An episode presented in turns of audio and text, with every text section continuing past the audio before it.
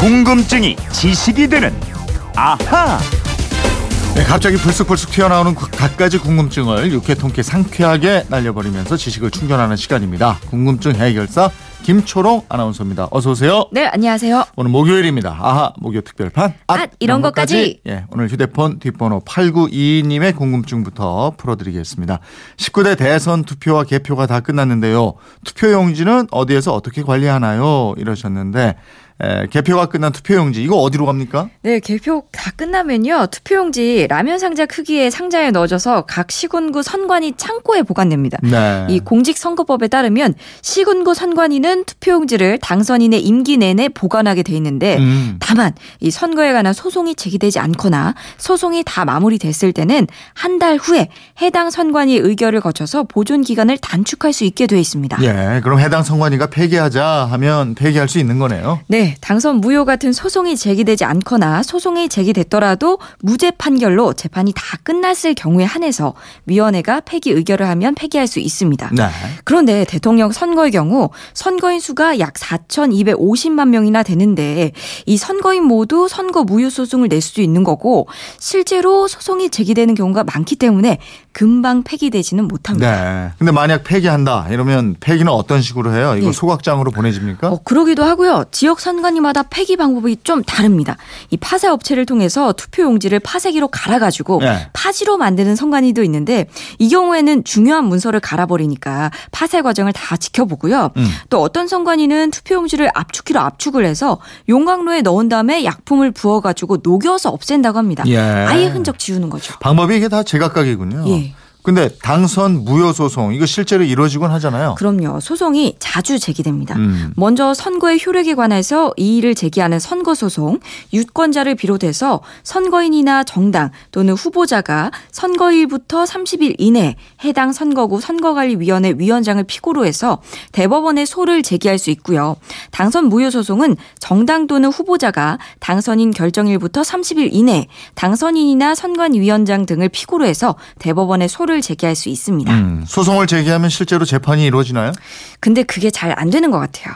일례로 18대 대선이 끝나고 이듬해 1월 유권자 2천 명이 대통령 당선 무효 소송을 제기합니다. 네. 오류 가능성이 있는 투표지 분류기를 사용해서 개표가 이뤄진 것은 불법이고 음. 대선에 국정원이 개입했을 가능성이 있다라는 등의 이유였는데 하지만 4년 넘게 재판이 이뤄지지 않다가 박근혜 대통령이 탄핵 파면된 이후 지난 4월 27일 대법원이 박 전 대통령이 파면됐다면서 소송을 각하합니다. 어, 그러니까 4년 넘는 기간 동안 재판을 한 번도 하지 않았군요. 그렇습니다. 그래서 정치적 늑장 판결이라는 비판이 제기됐는데 대법원에서는 이렇게 말합니다. 선관위의 요청으로 재판이 지연됐다.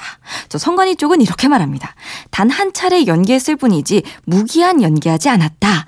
이랬는데 아무튼 뭐 대통령에 일단 당선이 되면 국회의원 선거와는 다르게 재판이 제대로 이뤄지지 않는다는 점을 보여줬죠. 그렇군 요. 이번 대통령 선거와 관련해서 많은 선거 범죄 행위들이 또 적발되고 고발되고 이랬는데 예. 선거 범죄 행위에 대한 공소시효 이거는 언제까지예요? 공직선거법이 정한 공소시효가 해당 선거일 후 6개월이고요. 선거 운동을 할 수 없는 공무원이 직무와 관련해서 또는 지위를 이용해서 범한 죄는 공소시효가 10년으로 돼 있습니다. 네. 이번에는 또 다른 정치자 궁금증인데 대구에서 이철승 씨가 게시판으로 초등학교에 다니는 아들 녀석이 와서 아빠 소 먹이로 자석을 먹인다는 거 알고 있어요 하는 겁니다. 그래서 무슨 소리야 소한테 무슨 자석을 먹여 이랬더니 네. 아들이 책을 가져왔는데 진짜 자석을 먹이더라고요. 왜 소한테 자석을 먹여요? 어, 그러게요. 진짜 먹여요. 아니 응? 요즘 어, 초등학교에서는 먹여요? 이걸 가르쳐 주네요.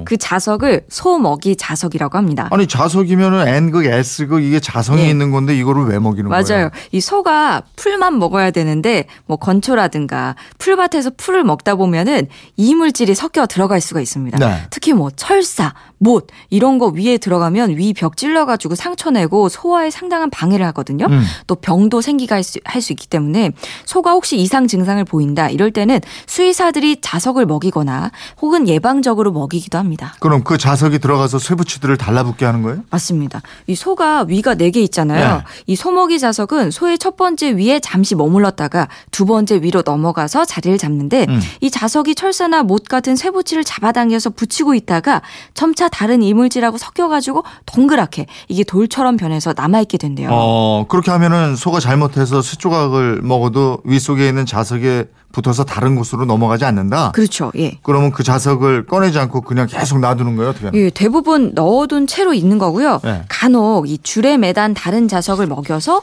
그 자석을 꺼내기도 합니다. 음. 어. 그러니까 소에게 먹이는 자석은 무게가 무겁고 강산 위산에서 잘 녹지 않은 소재로 만들어진다고 하네요. 그래요. 소한테 자석을 먹인다. 예. 이거 새로운 사실을 또 하나 알게 됐네요.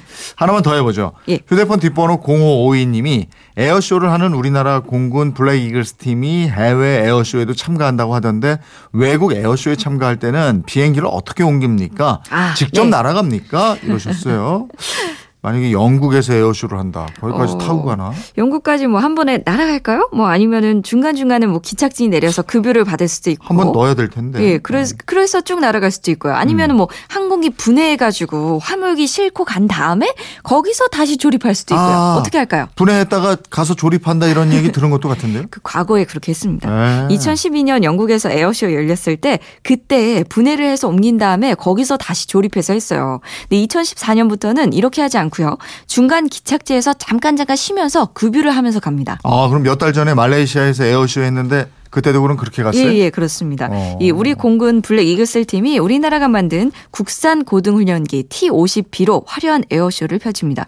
에어쇼가 모두 8대의 비행기가 펼쳐지는데 이 예비기 한 대를 포함해서 모두 9대가 현지로 가요. 예. 말레이시아에 갈 때는 대만, 필리핀, 말레이시아 등에서 각각 쉬면서 에어쇼를 하는 현지까지 날아갔습니다. 예, 과거에는 분해해서 갔다. 근데 예. 지금은 중간 기착지에서 급유를 하면서 간다. 그렇습니다. 예. 0552님 궁금증 풀리셨죠? 오늘 여기까지 해드리겠습니다. 지금까지 궁금증이 지식이 되는 아하 김초롱 아나운서였습니다 고맙습니다. 고맙습니다.